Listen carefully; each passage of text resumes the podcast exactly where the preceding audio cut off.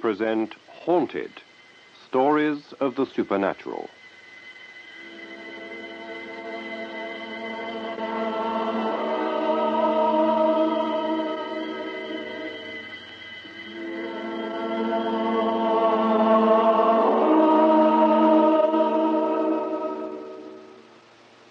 The Family by John Elliott. Adapted for radio by Derek Hoddinott.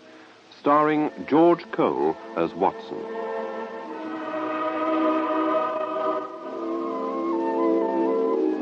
Haunted.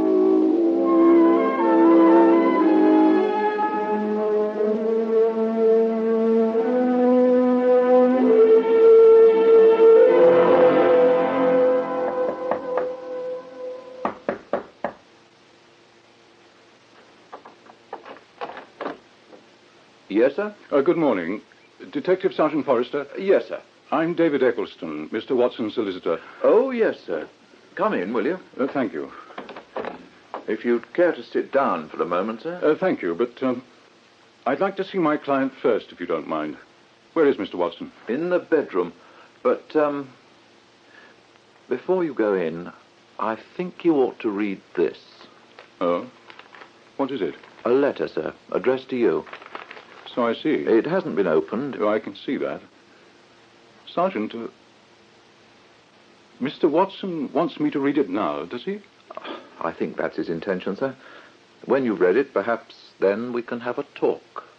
You're being somewhat mysterious, Sergeant. I didn't mean to be. But perhaps when you've read the letter, sir.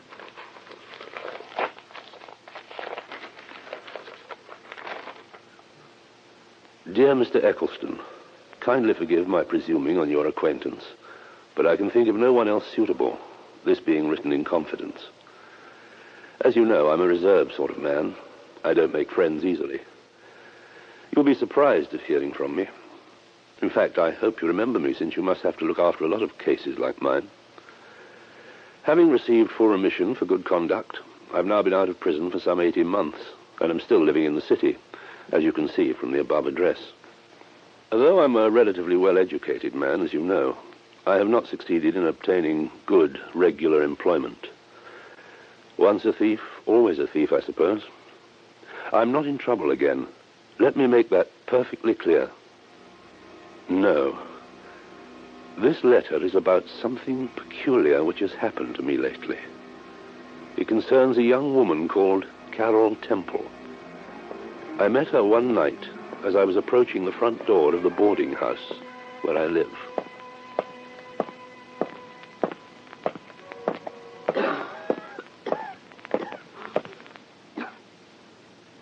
Who's that? Who is it? It's me. Only me. Hmm, who is me? And what are you doing here in the porch? Nowhere else to go. You're shivering. Were you going to stay here all night? Yes. You live here? I have a room, yes. Oh. Do you know what time it is? no. It's gone one o'clock in the morning. I didn't think anyone else would be coming in. That's why I settled down for the night. But you can't sleep out here. Done it before. What, here? No. Other places. My dear child. Leave me alone. I- I'm not going to hurt you. Don't touch me. Where do you live? You're from the country. Run away from home. Maybe. Alone in the city. No friends, no money either, I suppose. Look, you can't stay here. Not with that cough. You'll catch pneumonia. Come on. What are you going to do? There's my room. It's not much, but at least it's warm. And you can have something to eat. What do you say?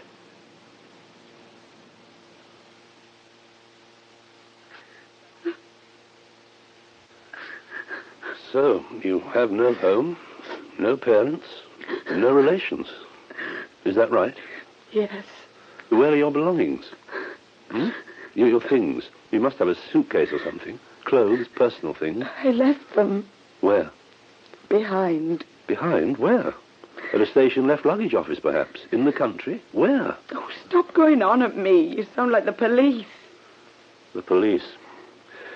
Yes, that's where I should take you if I had any sense. I would if I. Look, Carol, why don't you go to the police? Tell them what you've told me. They'll help you find somewhere to go. They have contacts with people, organizations who assist young girls. No. But they'd help you. No, please. Please don't make me go to the police. Why? You you haven't done anything wrong, have you? No. Is that the truth? Yes. I'd like to stay here. I like it here. You could stay for tonight. Thanks. I'll sleep in here on the floor. You can have my bed. That cough really is bad. You need a doctor. You need to stay in bed for a few days. Then let me stay. Please, Mr. Watson, let me stay. I won't be any trouble. I can talk to you. You're nice. You'd like me to stay. I know you would. You'd like a bit of company. Carol, if I if I thought about you staying. Oh, thank you. no, just, just a minute. I said if I thought about it. I want you to answer my questions honestly and truthfully. What do you want to know? Well, you, you've told me nothing about yourself. You've been evasive in all your replies. Where do you come from? A small village called New Hampton.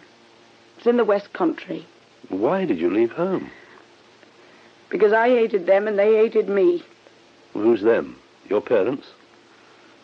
My real father's dead. My mother and the man she lives with, they run a boarding kennels for dogs. I used to help them, but, well, they treated me like muck. No one else would work for them. I was forced to. So I decided to run away. I think they wanted it that way. That way they could be rid of me. And that's the truth? yes. I see. Uh, I, I, I'm afraid I haven't any suitable night clothes for you. Well, I could find you a shirt to put on if you like. No, I don't want anything. Don't want to put you to any trouble. There's a bathroom off the landing to the right. You can't miss it. You'd better get to bed. It's through that door. Thank you. And uh, about Now, we'll talk about it in the morning, Carol. Good night. Good night. Well, Mr. Eccleston, I want you to believe me when I say that I had no intention of taking advantage of this girl. But during the night, on that cold, hard floor, I not only felt uncomfortable, but I also felt an excitement. I don't mean excited sexually, but an excitement as if in a dream. I'd never had a naked girl in my rooms before. You may not believe it, but I've hardly experienced sex. No. What I felt most of all at that moment was a warm friendliness towards her. And soon I found myself in bed with her. She said nothing. Her body felt more developed and mature than I had expected. And then we made love. For the first time in my life. It was wonderful. But afterwards.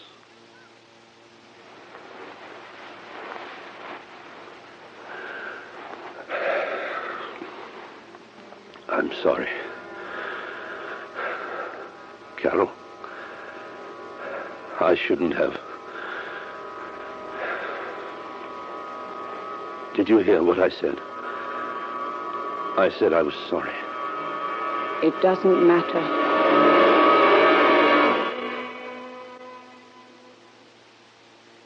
Good morning.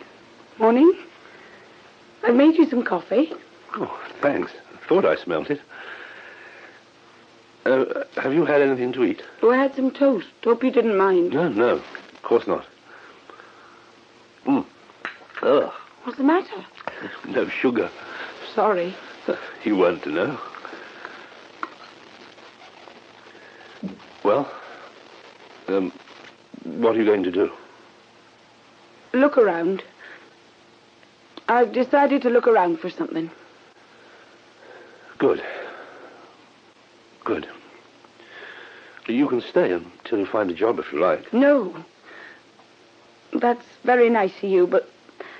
Well, I got a girlfriend who might put me up for a week or two. I'll phone her this morning. I thought you didn't know anyone in London. Well, there is this girl. She's not a friend, at least not a close friend. Only met her once. But I got her address and she might help me. I don't think you need to worry about me anymore. Honest. I see.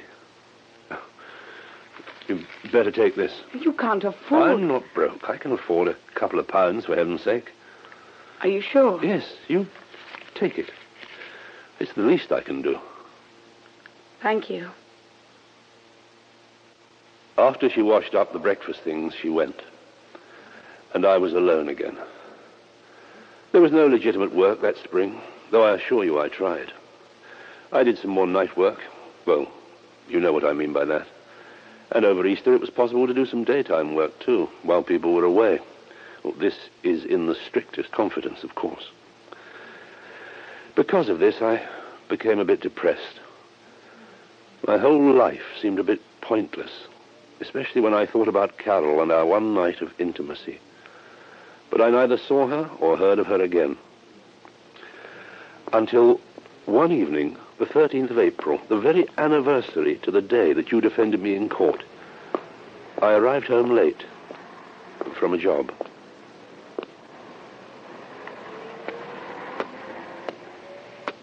Hello? Carol, That's me. you all right?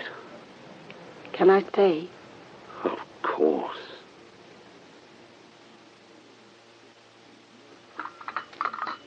Your coffee. I remembered to put sugar in it this time. Oh, thanks. Oh, what have you been doing with yourself these last three months? I got a job as a kennel maid at a place in Rickmansworth. Oh, that's nice. I didn't like it much, though. Why? People that ran it weren't friendly. Well, why weren't they friendly? Don't really know. Had you done anything? No. No, in the end, they told me to go. Were they dissatisfied with your work? Don't think so. Well, they must have been if... No. No, it wasn't that. I told them I was pregnant. I see. Are you? Yes. How long? Just under three months. Oh, Carol. Yes? You can stay here as long as you like. I'll arrange it with the landlady. hey, hey, no. Don't cry. I, I'm, I'm going to look after you. We're going to be together. You don't have anything to worry about. Please. You're so kind. And you've no reason to be. Nonsense. But- No buts. Please, listen.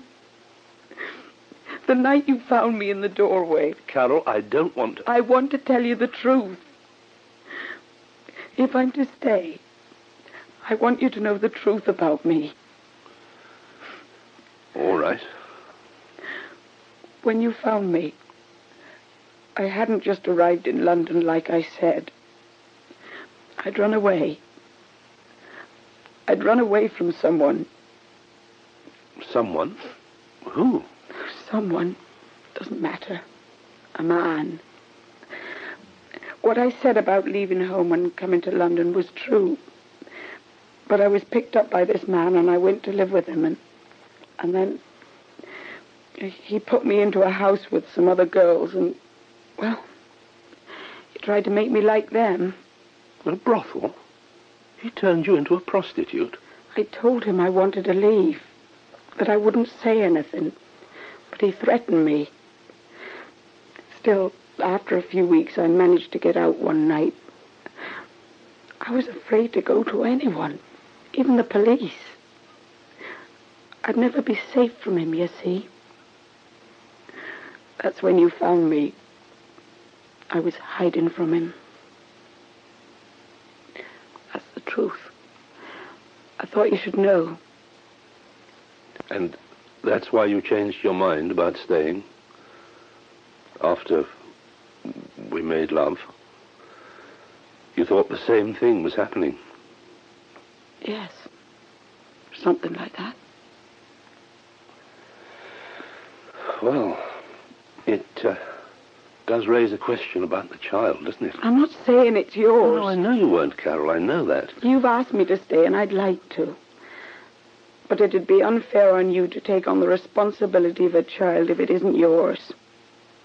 See what I mean? Carol, can't you see? D- don't you realize? I love you. What you've told me doesn't make the slightest difference. I love you. I loved you when I first saw you, and I love you now. I'd hoped beyond hope you'd return, and now. Well, I'm not going to let you out of my life again. And so it was. The next six months were the happiest of my life. We never discussed the baby much, not at first. She was content to do the shopping, look after our little flat. And I got regular daytime work now. She got plumper and she visited the clinic regularly. She made the arrangements with the hospital that when her labor pains started, I was to take her in right away because she was a bit narrow and small and it was her first child. That happened four days ago.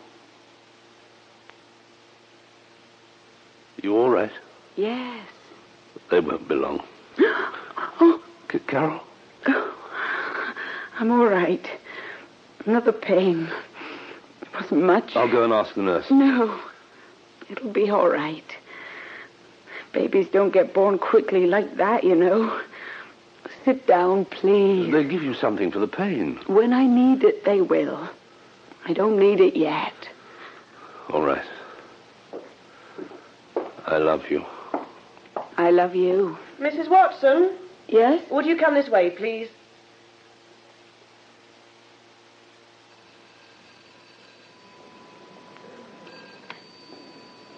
Reception? Yes, Mr. Lorimer. Yes, visiting hours are from 3 to 4 in the afternoon. Thank you. Goodbye. Uh, excuse me. Yes, I'm inquiring about Mrs. Watson. She was brought in last night. last night, you say? That's right. Emergency, was it? No, not exactly. She's having a baby, and I was passing the hospital on my way to work this morning, and I thought I'd call in to see how. There's uh, no record here of a Mrs. Watson being admitted. Do you know the ward she was taken to? Um, no, I forgot to ask. Watson. No person by that name. Do you know the name of the nurse who was on duty? No. Would you just wait a moment?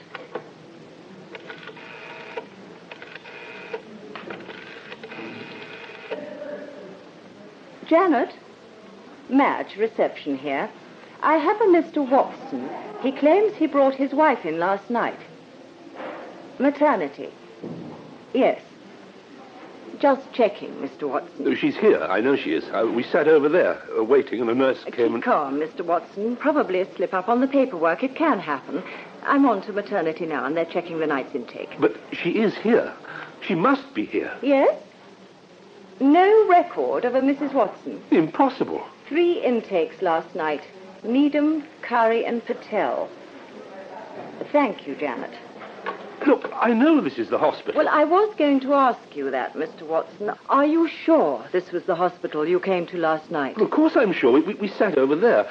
A nurse called my wife. We said goodbye, and she went down the corridor and into the lift. She must be somewhere.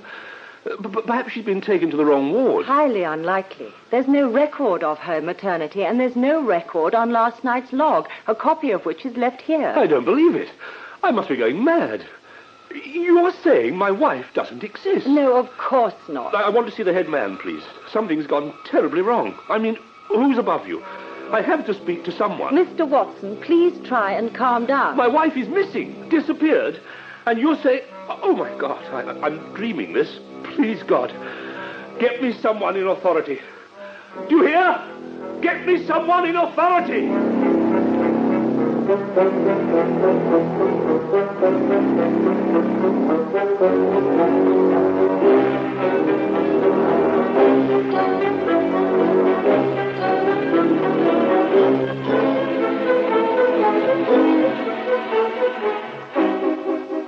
Well, Mr. Eccleston, they turned that hospital inside out. I called all the other hospitals in the area. They checked. No one could find Carol. I left my name and address. They said they'd notify the police. I dreaded going back to the flat. I'd be all alone again. But of course, I had to go home. As I walked, I found myself trembling. I got the keys out of my pocket. As I put the key into the lock, I thought I heard. I was sure I heard. Carol? Carol? Carol? Are you there? Carol? Carol?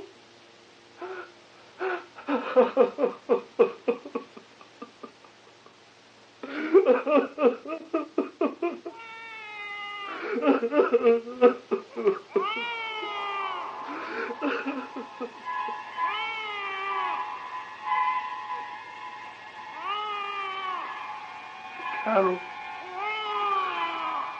You're here, aren't you? I know you're here. Carol? Carol, where are you?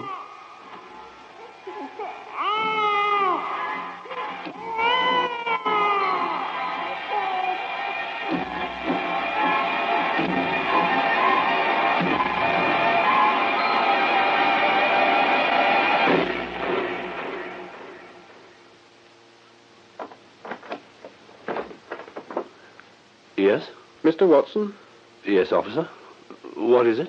Sorry to get you up, sir, but I've been given to understand that you've been inquiring about a Miss Carol Temple. Yes.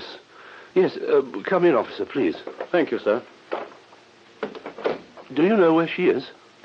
Well, sir, yes, in a manner of speaking, I do.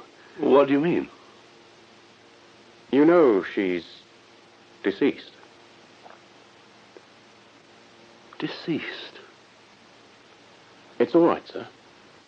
Uh, take it easy. I'd sit down if I were you. Thank you. She's dead, you say? On Wednesday, April the 13th last. Oh, that's impossible. Well, I can remember it exactly. I've got my notes on it, sir. I'll read them to you, if I may. Between 6 and 7 p.m. at Marble Arch Central Line Station, a young female, identified by the contents of her handbag as Carol Yvonne Temple, threw herself from the westbound platform in front of an incoming train and was killed outright. The young lady was discovered at the post-mortem to be in a state of pregnancy, nearly three months advanced. There were numerous witnesses. Foul play is not suspected. The verdict was suicide while of unbalanced mind. I'm surprised you hadn't heard of it, sir. What, what did you say, officer? I said. Oh, never mind. All I can say, sir, is that you couldn't have been with the young lady last night at the hospital. You may have been the last person to see her alive on April the 13th. Sir? Well, that's all. I'd better go. I'll see myself out.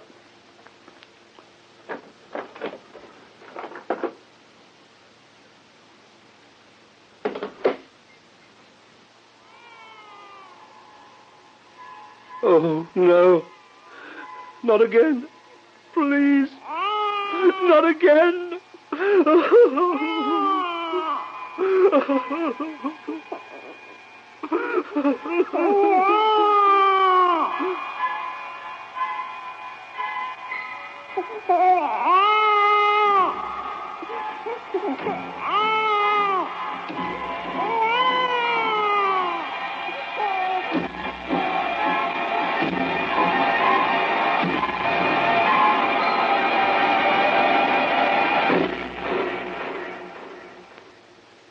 I have not been out since.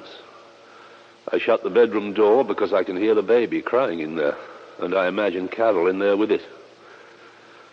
I got dressed after the constable left, though I've not yet shaved. I cooked myself some dinner yesterday and managed to eat it. All last night I sat trying to figure it out. It's all very quiet in here now. I, I hope you don't mind if I conclude this for the present, since I can hear the baby crying again, which I have to stop. I have to stop. I have to stop.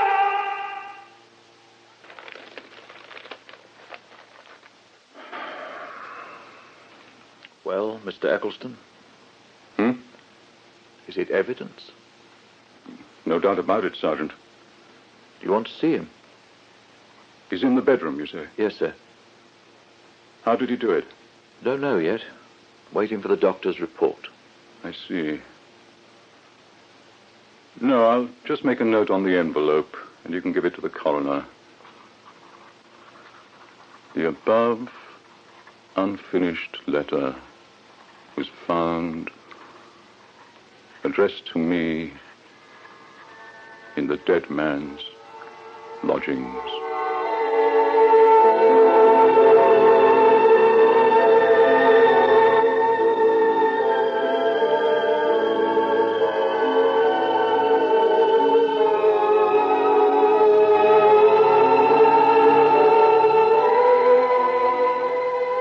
That was The Family by John Elliott, starring George Cole as Watson.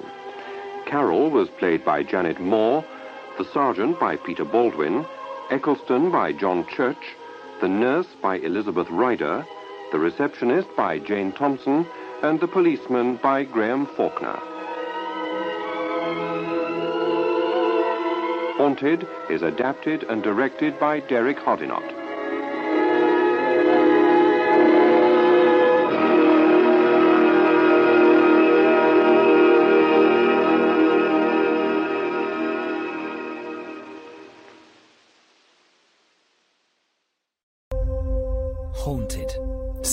Of the Supernatural. Anna Cropper stars in Walk on the Water by Rosemary Timperley, adapted for radio by Derek Hoddinott.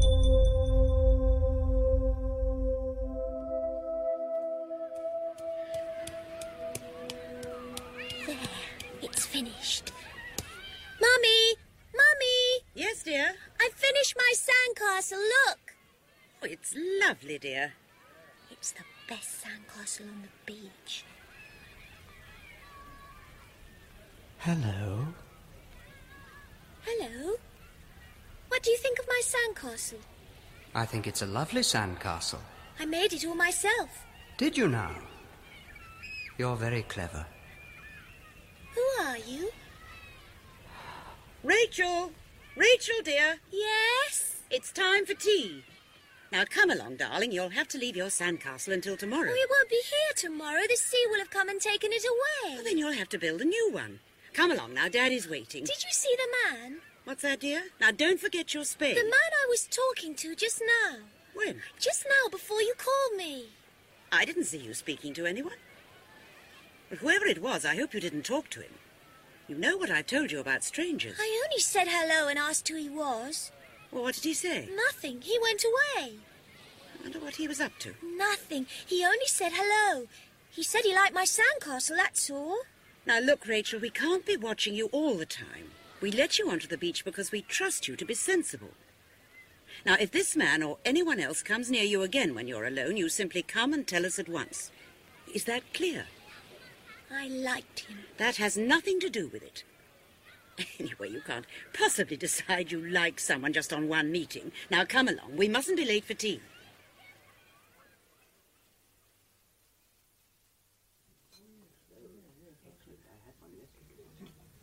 Rachel?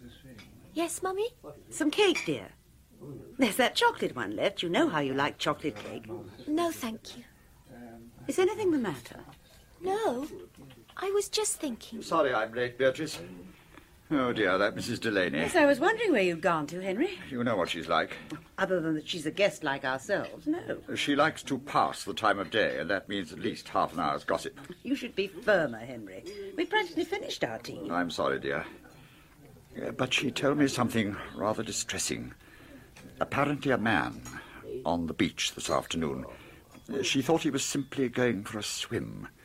He went into the water and. Uh, Do you mean... Did Mummy tell you about the man I saw on the beach, Daddy? You shouldn't have been listening, Rachel. Daddy was telling me something private. Sorry.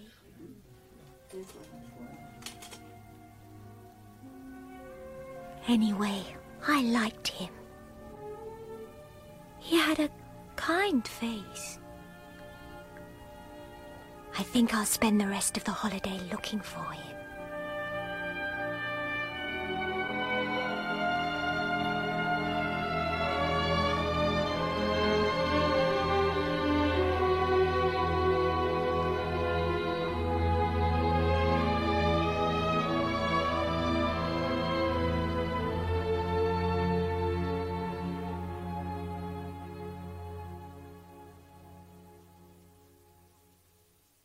Well, Rachel, has he asked you?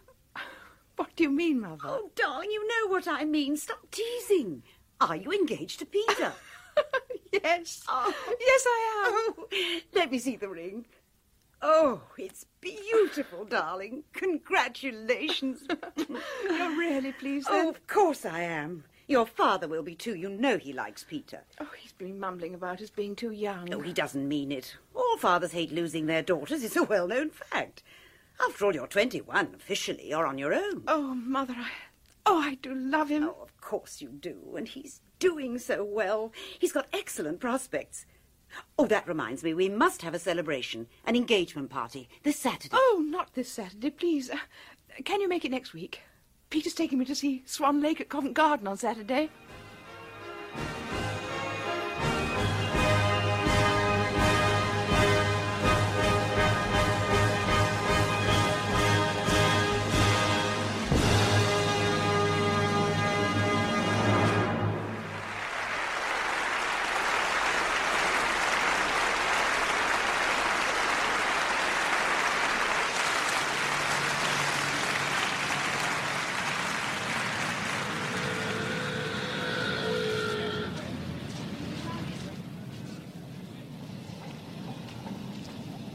It's not ours, is it? No, darling, it's a number 42.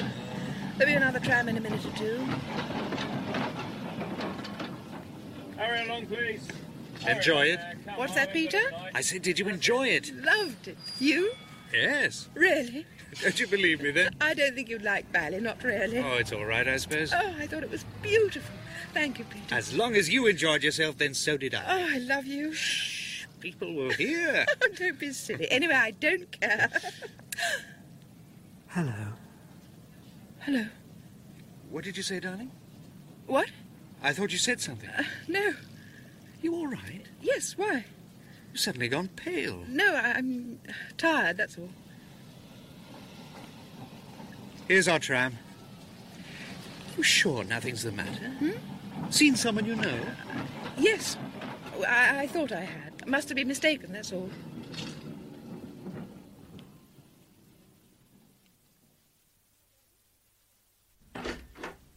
Well, Daddy, here I am. What do you think? You look beautiful. Really beautiful. It's time. The car here? Yes. Better get going, hadn't we? Don't want to keep the bridegroom waiting. Nervous? Worse than nervous, I'm not sure. You can still pull out if you don't feel right about it. Oh, Daddy, I love you. I'm okay, really. It's, it's just stage fright, that's all. Stage fright. I'm practically paralyzed with fear, and it isn't me getting married. well, you know what your mother's like. She had to have all the trimmings. You're like me. You don't want fuss. A quiet registry office. That would have suited you, wouldn't it? Come on. It's my big day. It's like marrying your mother all over again.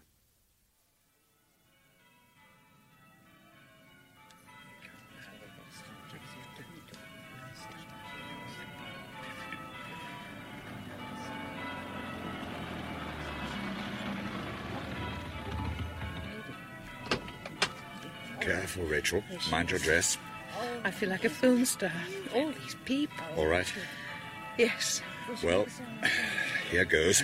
It's a long way to the church door. Hello. What's that, dear? Just hello. Hello, my darling. Bear up. Soon be over now.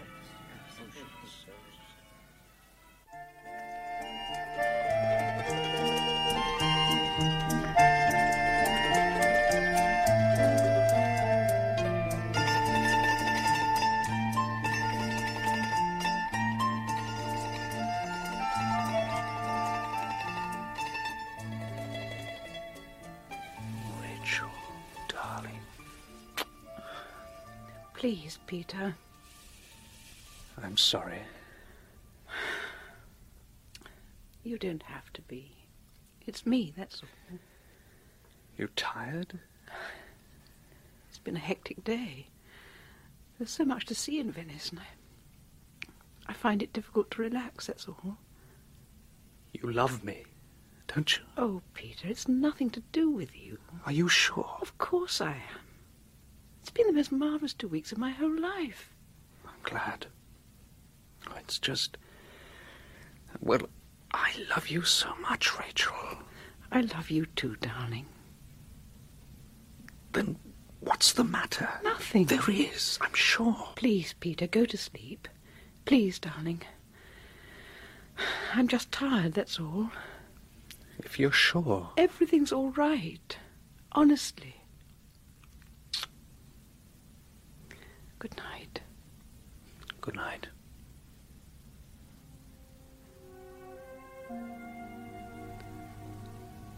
I've seen him every day since I've been here. Hello, he says. Hello, I say. He has such a kind face. I think he loves me. And I. I love him.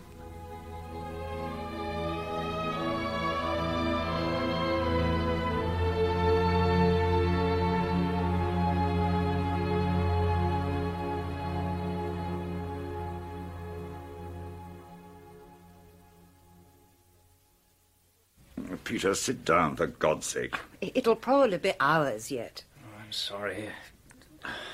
I hope to God she'll be all right. Well, of course she will. Now, please sit down. She's only having a baby. Only? Things could go wrong. It's very rare. But anyway, she's in the best place. You're not the first man to become a father, Peter. All right, all right. That's better. Let's hope Rachel's taking it more calmly than you. That's it, my dear. Push. Again. Oh, my God, please! Good. Good, good girl. It's a boy. Beautiful boy. Nurse.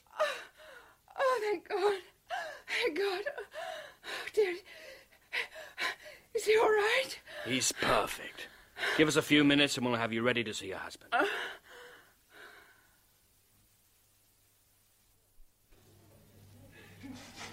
Well, now, how are you feeling, Rachel, eh? Sore. The nurse has brought you your baby. Oh, thank you. That's it. We'll let your husband in now, but only for a few minutes. I'll be around to see you later. Thank you, Doctor. Hello. Hello. Hello, old girl. Let me see him. What? The baby, darling. We're parents.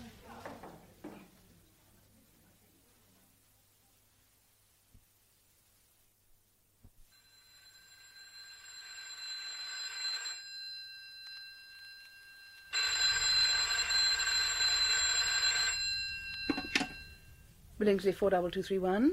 Rachel, Hello, Mother. I thought you were coming over this evening. We are. Babysitter not arrived. Neither babysitter or husband.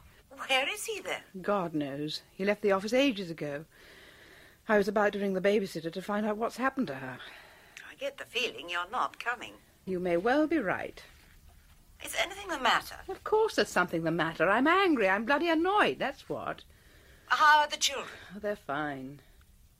I think you ought to get yourself a tonic. Thank you, Mother, but I don't need your advice. Oh, look, darling, since you had Melanie, you've not been the same. Good night, Mother. Please, Rachel, I'm serious.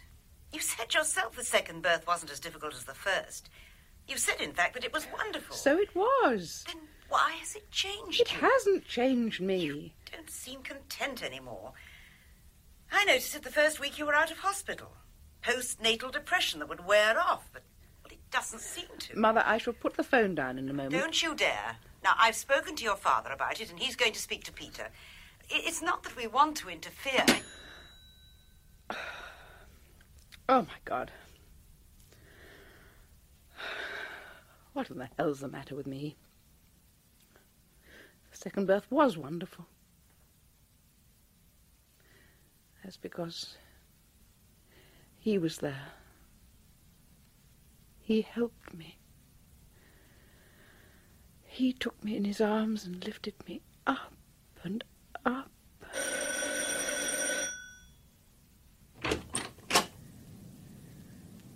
Mrs. Bannister, Yes? Yes, officer? What is it? your husband, madam. I'm afraid he's had an accident.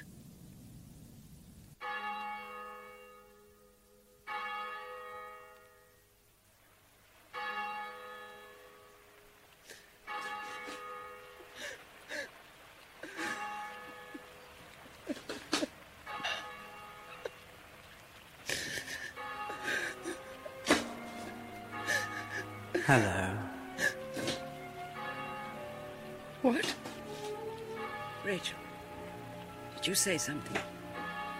Hello. Hello.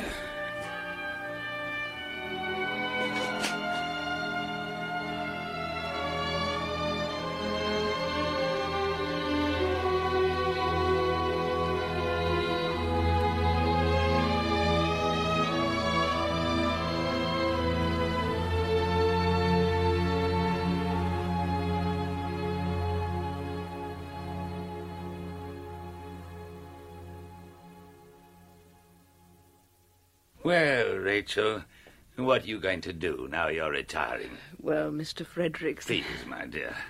We're alone.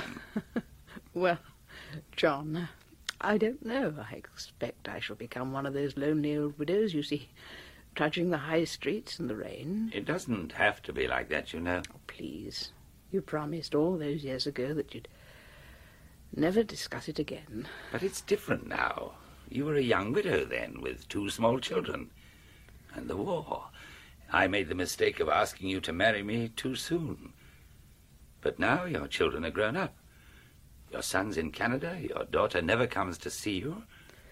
You're alone. Please, John, you don't need to remind me. Anyway, I, I like being alone. I've got used to it. Besides, I've got a comfortable house, a pension. I can always come and see you, and you can come and have tea with me as often as you like. Believe me, my dear, I shall be perfectly all right. I want you to have this. Oh, no. This is personal from me. Nothing to do with the firm, you understand. A present from me to you for being the best secretary I've ever had. Flattery will get you everywhere, Mr. Fredericks. John. Open it. Oh, oh, that's beautiful. Uh, Honestly, I, I couldn't. Yes, you can. I insist. It must have cost you an awful lot of money. Please wear it. Always. It's the most beautiful cameo I've ever seen. To remember me by. Remember me, Rachel. Please.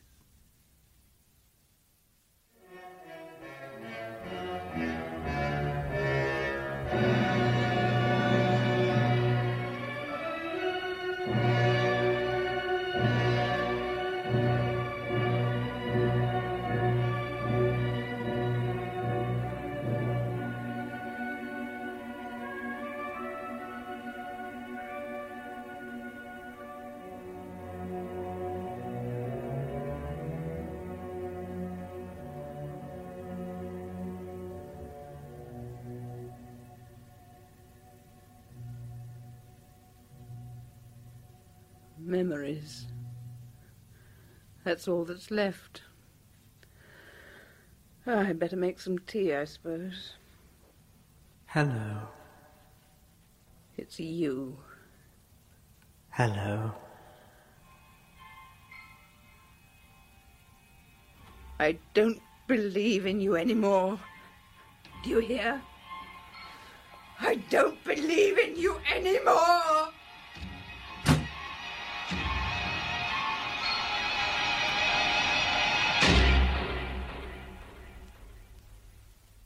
I know what you're going to say, Doctor. Do you? What all doctors say at my time of life. You're getting old. Well, it's true, I'm afraid. So, What do you mean? what's the remedy? Uh, there is no remedy for old age, Mrs. Bannister. At least, not one that's been invented as yet. All we can do is help you along the road. Help you along the road. I like that, Doctor. I like that very much. Well, at least you can smile. In a moment, you'll be telling me that I need a change. As a matter of fact, No, Doctor, please. uh, listen to me, Mrs. Bannister. You spend too much time on your own in that house of yours. You need to get out and meet people. I do meet people. Well, you shouldn't have retired when you did then.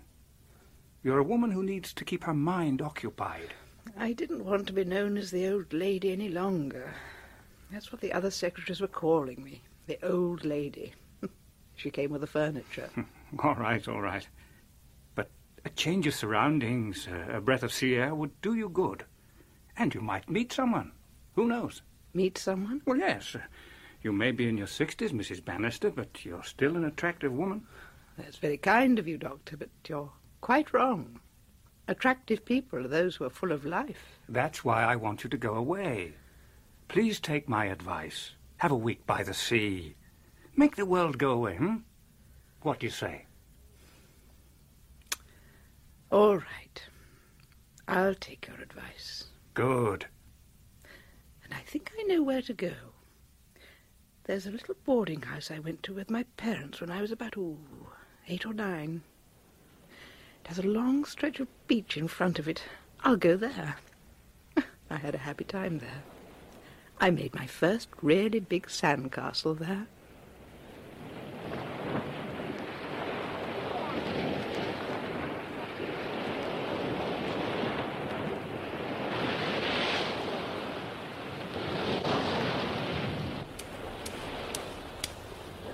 I hope no one's watching.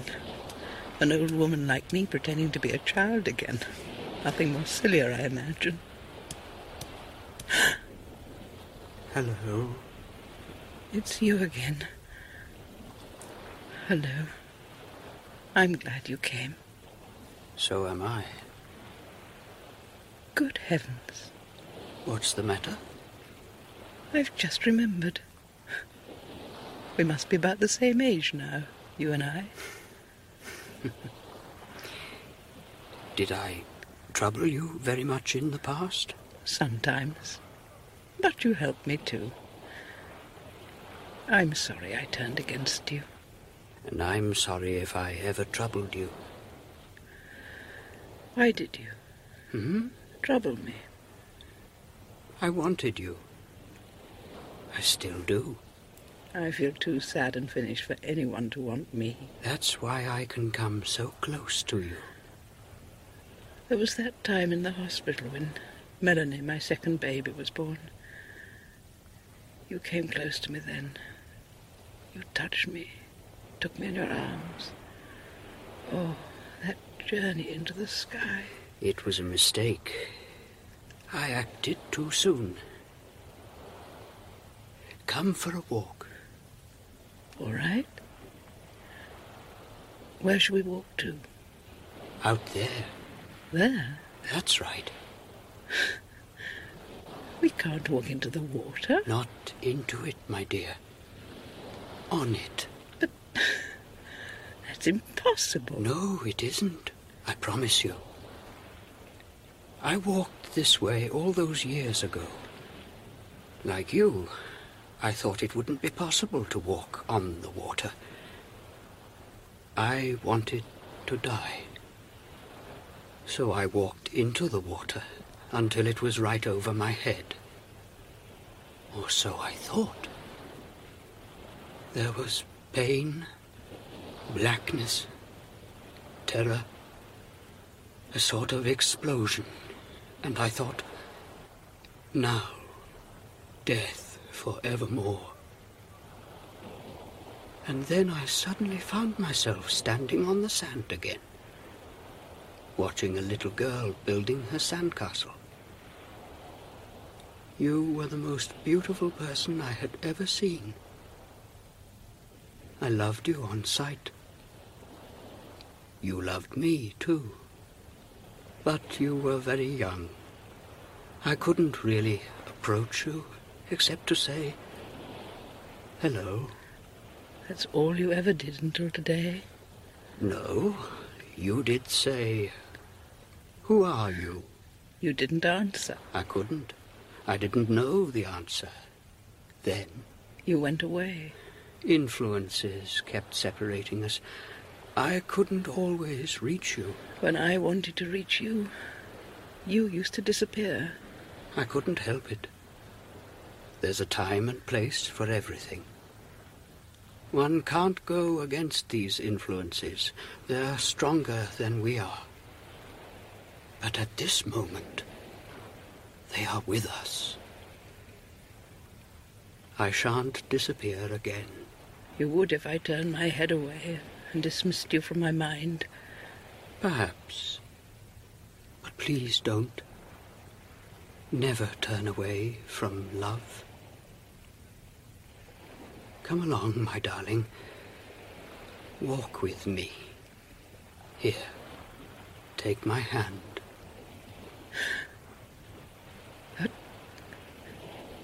There's nothing there. Never mind. Come. Walk with me. I'm coming. Come along then. Walk with me.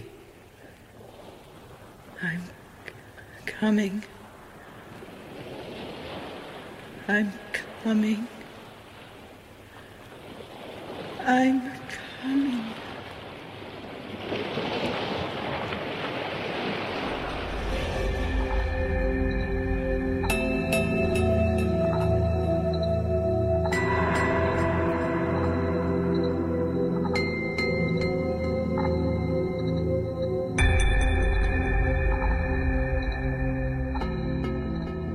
Walk on the Water by Rosemary Timperley was adapted by Derek Hoddinott.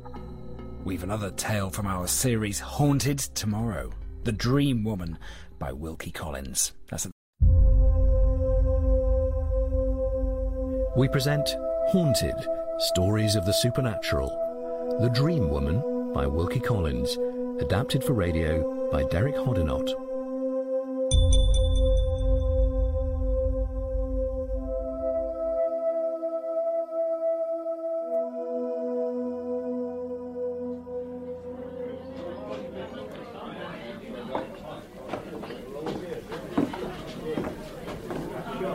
Here's your ale, sir.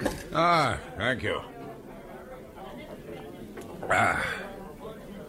Uh, landlord, uh, is it possible to hire a gig from you? Uh, I came from Ferndale this morning to meet a fellow practitioner here, but my horse went lame and I have no means of transport home. We're rather busy, as you can see, sir, I'm sure I could spare one of my men. John! John! Yes, sir, Mr. Warren? Has Robert come back from that errand yet? No, sir. No, I see. Then you'd better wake up Isaac right away. Sir? Wake up, Isaac. If you pardon me saying so, landlord, that sounds rather odd. Do your ostlers go to bed in the daytime? This one does, sir. He dreams, too. Dream? Terrible dreams, sir. He cries out in his sleep and he tosses and turns. Really? Uh, landlord, I have a fancy for seeing this man before you wake him. I'm a doctor, and if this strange sleeping and dreaming of his comes from anything wrong in his brain, I may be able to help. I rather think you'll find his complaint past all doctrine, sir. But if you'd like to see him, you're welcome, I'm sure. He's in the stable, if you'd like to follow me.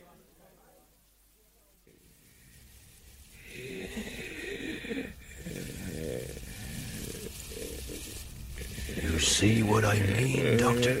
Yes. How old did you say he was? Nearly 60.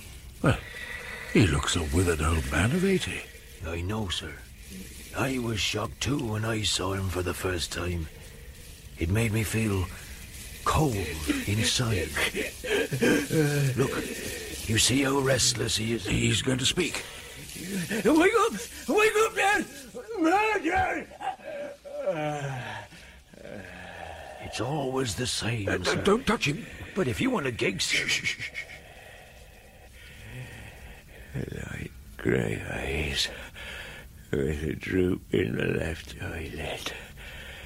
Flaxen hair with a gold yellow streak in it. All right, mother. Fair white arms with a down on them. The knife!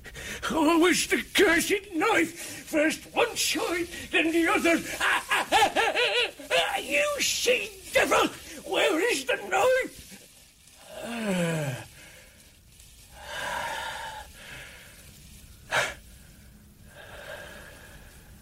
My God, how he suffers. Do you know anything about this man's past life? Yes, sir. I know pretty well all about it. And an uncommon queer story it is, to be sure. Most people don't believe it, of course, but it's true, for all that. I'd like to know more about him, if I may. Landlord, I'm in no particular hurry. Uh, will you tell me his story over some lunch? Perhaps we could share a bottle of sherry.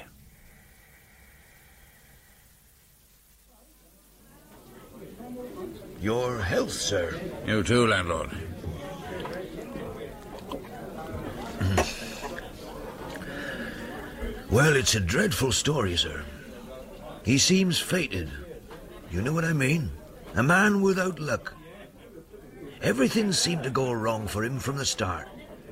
His father died when he was a baby, and his mother had a fair struggle bringing him up, with the result that Isaac arrived in middle life with an ailing mother, no savings, no wife, or children. Then, through his mother, he heard of a job going as a stable helper at a gentleman's residence in a town about 18 miles away.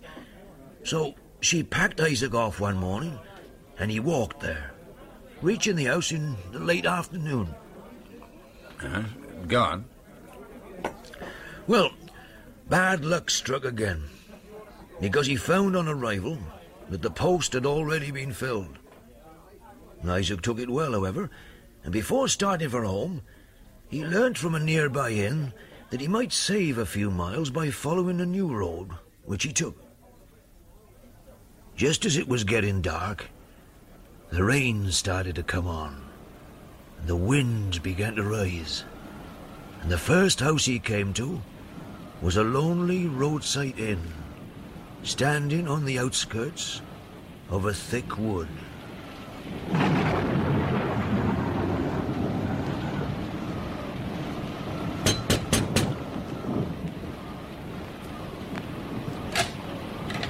Evening, innkeeper. Evening, sir. You're lucky. I was just about to lock up. Have you room for the night, please? If you can pay. Oh, I can pay. I have some money with me. Would you like some food? Well, if I have enough. Let's see. Yes, you have enough. I'll lock up first, and then I'll show you to your room.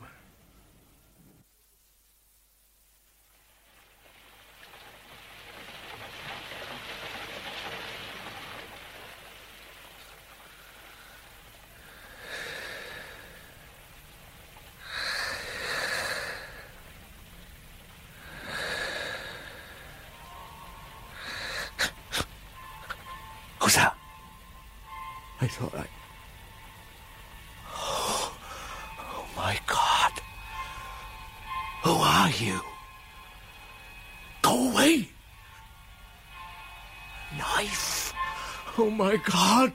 Help. Wake up. Help me. Please. Get away. Oh, please. Don't kill me.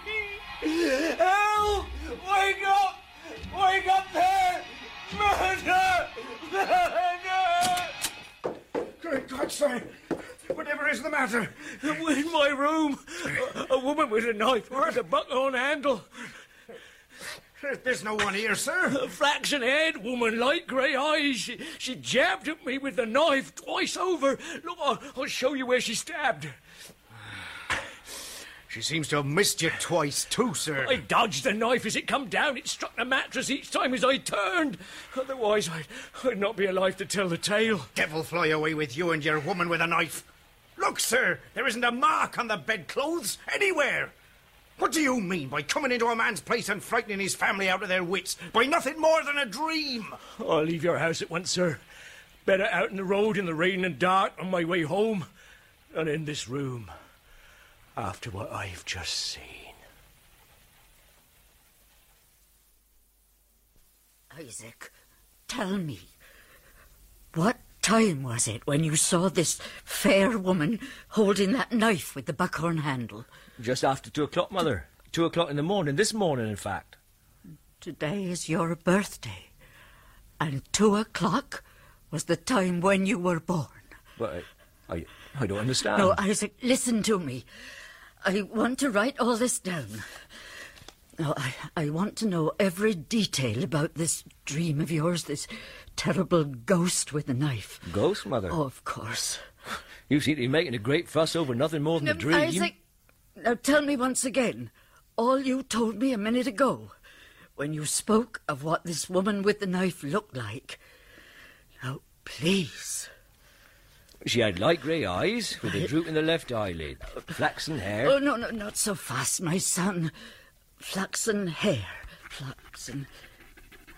Yes, no, go on. There was a gold, yellow streak in it. Gold. Yes, White arms with down upon them. with down upon them. Mrs. Scatchard wrote down every detail of the dream and added the year, month, day of the week, and the time in the morning when the woman had appeared to her son. Then she carefully locked up the paper in her writing desk. Was that the first time Isaac dreamt about the woman, then? Yes. Then, one day, as the evening drew on, Mrs. Scatchard discovered that a bottle of tonic medicine, which she was accustomed to take, happened to be empty. Isaac immediately volunteered to go to the chemist and get it refilled. It was as rainy and bleak an autumn night as on the night of his terrible dream. On going into the chemist's shop, he was passed hurriedly by a poorly dressed woman on her way out. The glimpse of her face struck him as she descended the doorstep.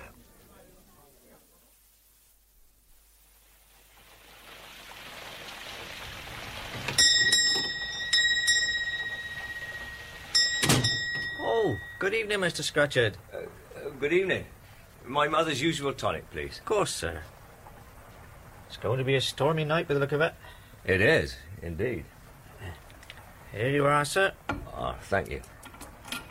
Uh, I see you noticed the woman who was in here just now. Uh, yes. Who is she? I don't rightly know, but it's my opinion there's something wrong with her. She's been asking for laudanum to put on a bad tooth. Master's out for half an hour, and I told her I wasn't allowed to sell poison to a stranger in his absence. It's a case of suicide, if ever there was one. Suicide? Yes, you can tell. How is your mother these days? Well, thank you. Uh, I, I must hurry. Uh, good night. Good night, sir.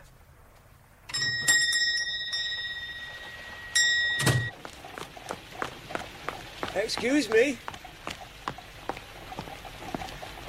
Excuse me, but are you in distress? Can I be of help? I look like a, a comfortable, happy woman, do I? oh, oh, sorry, I, I didn't mean. My name is Rebecca Murdoch. I have ninepence left, and I thought of spending it at the chemist securing a passage to the other world. Whatever that is, it cannot be worse than this.